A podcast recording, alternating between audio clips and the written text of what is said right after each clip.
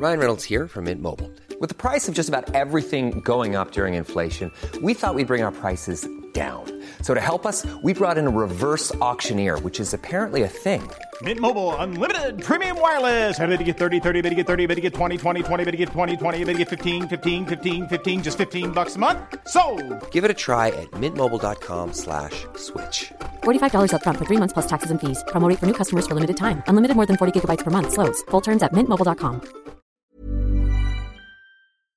Isabel Díaz Ayuso ha anunciado que deflactará la tarifa autonómica del IRPF para que el gobierno de la Comunidad Autónoma de Madrid no se aproveche, no de sangre a los contribuyentes, aprovechándose del actual clima de inflación. Esta noticia, que es muy buena noticia, esconde sin embargo cuatro trampas previsibles que conviene desentrañar y denunciar. ¿Cuáles son esas trampas? Veámoslo.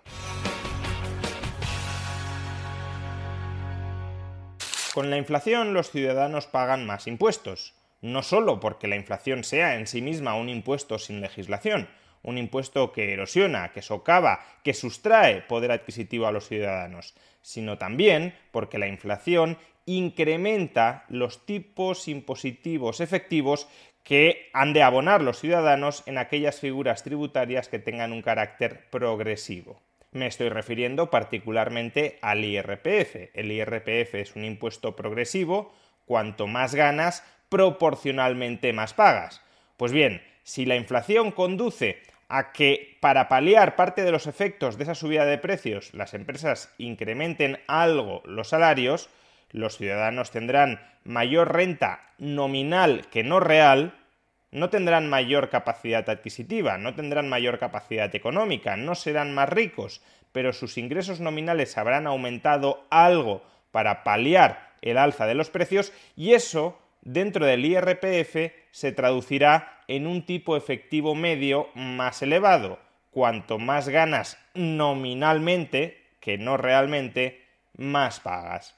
Pero es que aunque no se produzca ningún incremento de los salarios, si ha habido inflación, lo que realmente han experimentado los ciudadanos es una caída de sus salarios reales. Son más pobres que antes de la inflación. Y por tanto, el sistema impositivo debería reconocer esta realidad. El sistema impositivo debería reconocer que los ciudadanos se han empobrecido, que su capacidad económica se ha reducido. Y esto, en el IRPF, que es un impuesto, repitámoslo, progresivo, cuanto más ganas proporcionalmente más pagas, y cuanto menos ganas proporcionalmente menos pagas, esto debería traducirse en el IRPF en una reducción del tipo efectivo medio que abonan los ciudadanos cuyos ingresos reales como consecuencia de la inflación han caído. Pero si no se altera en nada la configuración del impuesto, los ciudadanos, como no han visto reducir sus rentas nominales, seguirán pagando el mismo tipo impositivo medio que antes de la inflación, aun cuando su capacidad adquisitiva, su capacidad económica, sea más baja. Por tanto, no actualizar el IRPF según la inflación, no deflactar el IRPF según la inflación, supone una subida de impuestos para todo el mundo, tanto para aquellos que experimentan una cierta subida de sus salarios inferior a la inflación, como para aquellos que no ven aumentar sus salarios, porque estas últimas personas se han empobrecido en términos reales y el IRPF no reconoce ese empobrecimiento en términos reales mediante una reducción en el tipo efectivo que personas más pobres deben pagar. España lleva sin actualizar, sin deflactar el IRPF desde el año 2008, es decir, toda la inflación que hemos sufrido desde entonces se la han comido los contribuyentes no solo en forma de pérdidas de poder adquisitivo, sino en forma de subidas del tipo impositivo que abonan dentro del IRPF.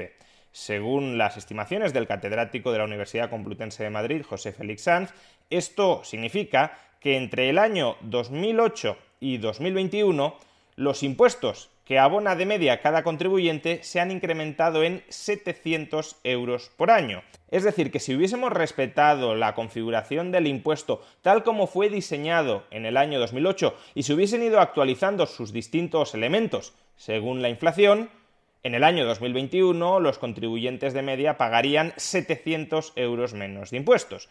Pero es que además, si la inflación, si la históricamente alta inflación que estamos sufriendo en este 2022 no cede, José Félix Sanz estima que en el año 2023 pagaremos, además de esos 700 euros, 600 euros más de los que nos corresponden. Es decir, que por no haber actualizado, por no haber deflactado el IRPF según la inflación desde el año 2008 hasta el año 2022, el contribuyente medio terminará pagando en España 1.300 euros anuales más en impuestos de lo que le corresponden. Una brutal subida de impuestos que no ha requerido ni siquiera pasar por las Cortes. Ahora bien, no pensemos que la responsabilidad de este brutal sablazo impositivo recae únicamente sobre el gobierno central, ni siquiera sobre este gobierno central. Como poco han estado implicados los gobiernos centrales de Zapatero, de Rajoy y ahora de Sánchez. Pero como digo, ni siquiera la responsabilidad es exclusiva del gobierno central. ¿Por qué? Porque los gobiernos autonómicos controlan, regulan la mitad del IRPF, por tanto, ellos tienen competencias, si lo quieren, para deflactar su parte del IRPF, su parte del impuesto sobre la renta. Y ningún gobierno autonómico de ningún signo político, ni PSOE, ni PP, ni los distintos nacionalistas, ninguno ha deflactado su parte del IRPF. Es decir, hasta ahora todos los políticos se han coaligado para silenciosamente aprovechar la inflación y subirles los impuestos a los ciudadanos por la puerta de atrás. Pero esto quizá puede haber empezado a cambiar, porque esta misma semana la presidenta de la Comunidad de Madrid, Isabel Díaz Ayuso, hizo el anuncio de que su gobierno prepara una deflactación de la tarifa del IRPF para el año 2023. De modo que aparentemente los madrileños al menos estarán protegidos en el año 2023 frente a la inflación. Una buena idea que ojalá se extienda al resto de gobiernos autonómicos y claro, por supuesto, también al gobierno central que controla la mitad del IRPF para todos los españoles. Ahora bien, siendo buena noticia que el gobierno de la Comunidad Autónoma de Madrid tenga pensado deflactar su parte del IRPF según la inflación para evitar que la inflación incremente los impuestos efectivos que pagan los ciudadanos madrileños, al menos, insisto, en la parte del IRPF que controla la Comunidad de Madrid, siendo buena noticia, es una noticia que sigue dejando algunas dudas. There's never been a faster or easier way to start your weight loss journey than with PlushCare. PlushCare accepts most insurance plans and gives you online access to board-certified physicians who can prescribe FDA-approved weight loss medications like Wigovi and Zepbound for those who qualify.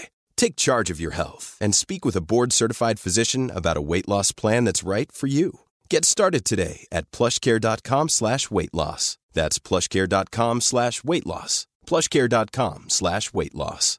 Here's a cool fact. A crocodile can't stick out its tongue.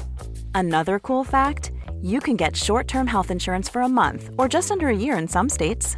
United Healthcare short-term insurance plans are designed for people who are between jobs, coming off their parents' plan, or turning a side hustle into a full-time gig.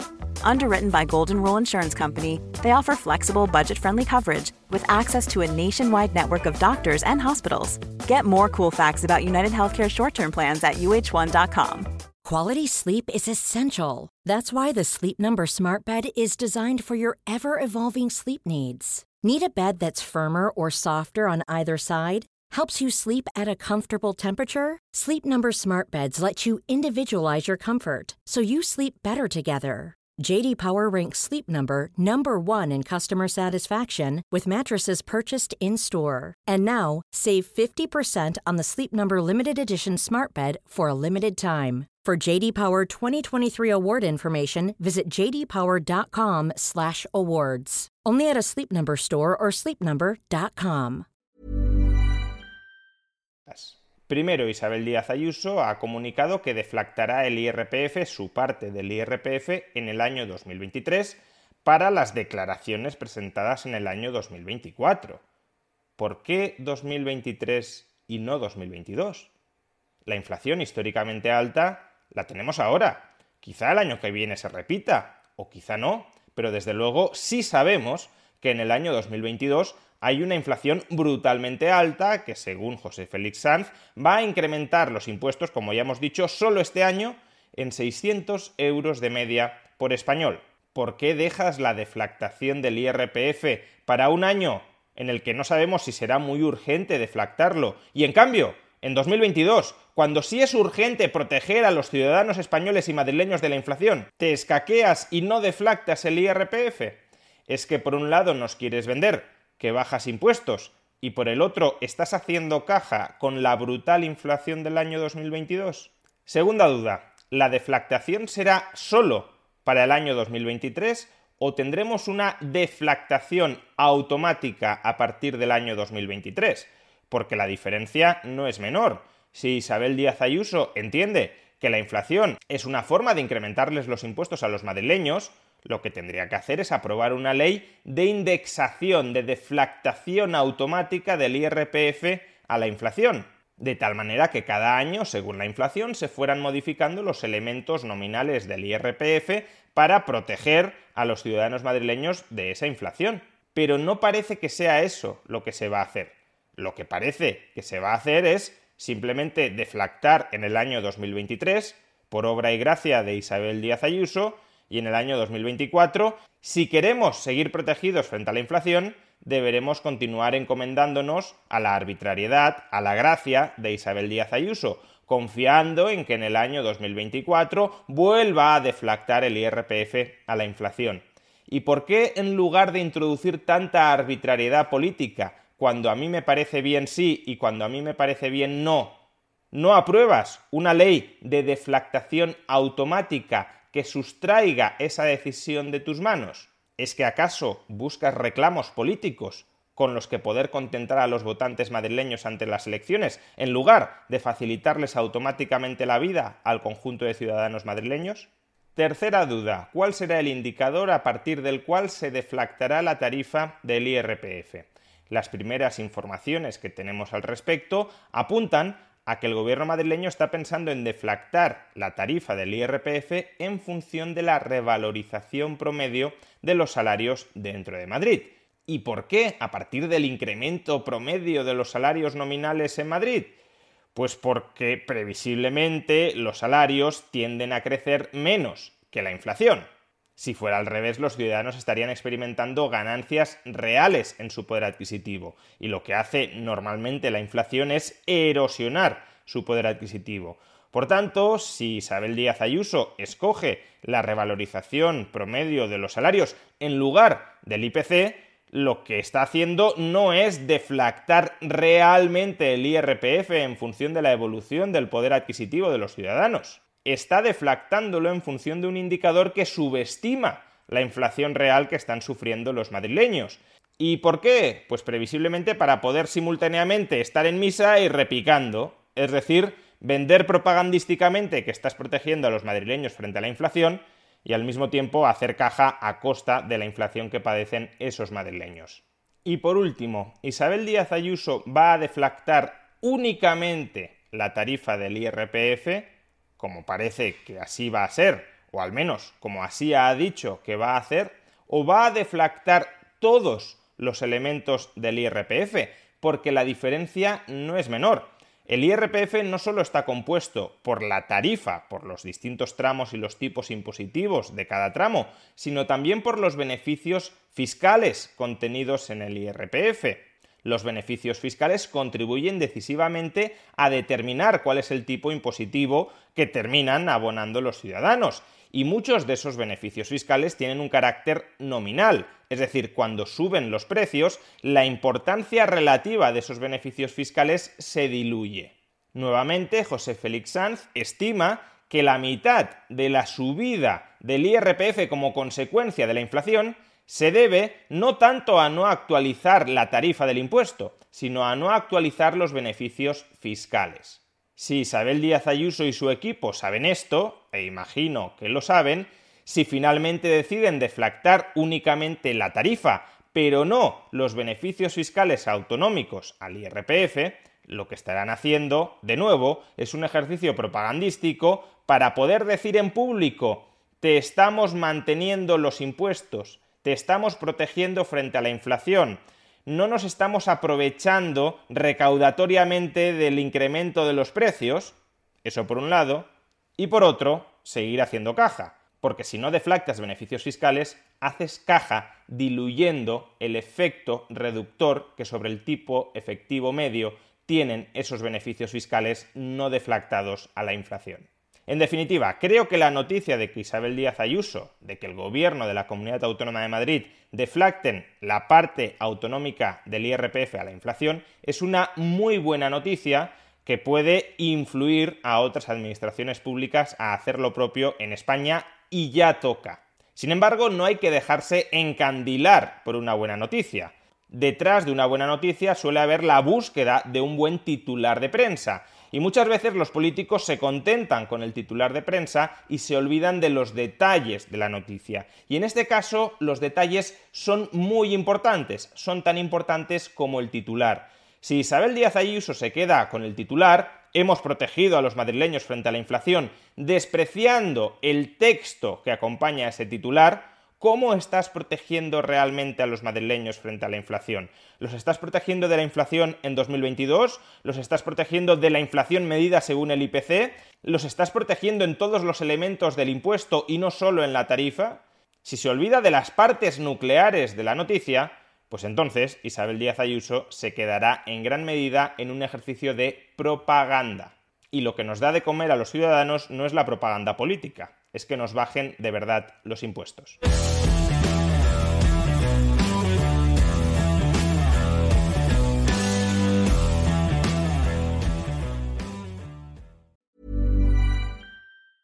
Want truly hydrated skin? Meet Osea's Body Care Breakthrough Hyaluronic Body Serum. It's clinically proven to increase hydration by 161%. It's lightweight, fast absorbing, and delivers 24 hours of hydration for silky smooth skin without any sticky afterfeel. Treat your skin to clean, vegan skincare from Osea. Get 10% off your first order with code SUMMER at OseaMalibu.com. That's O S E A Malibu.com code SUMMER.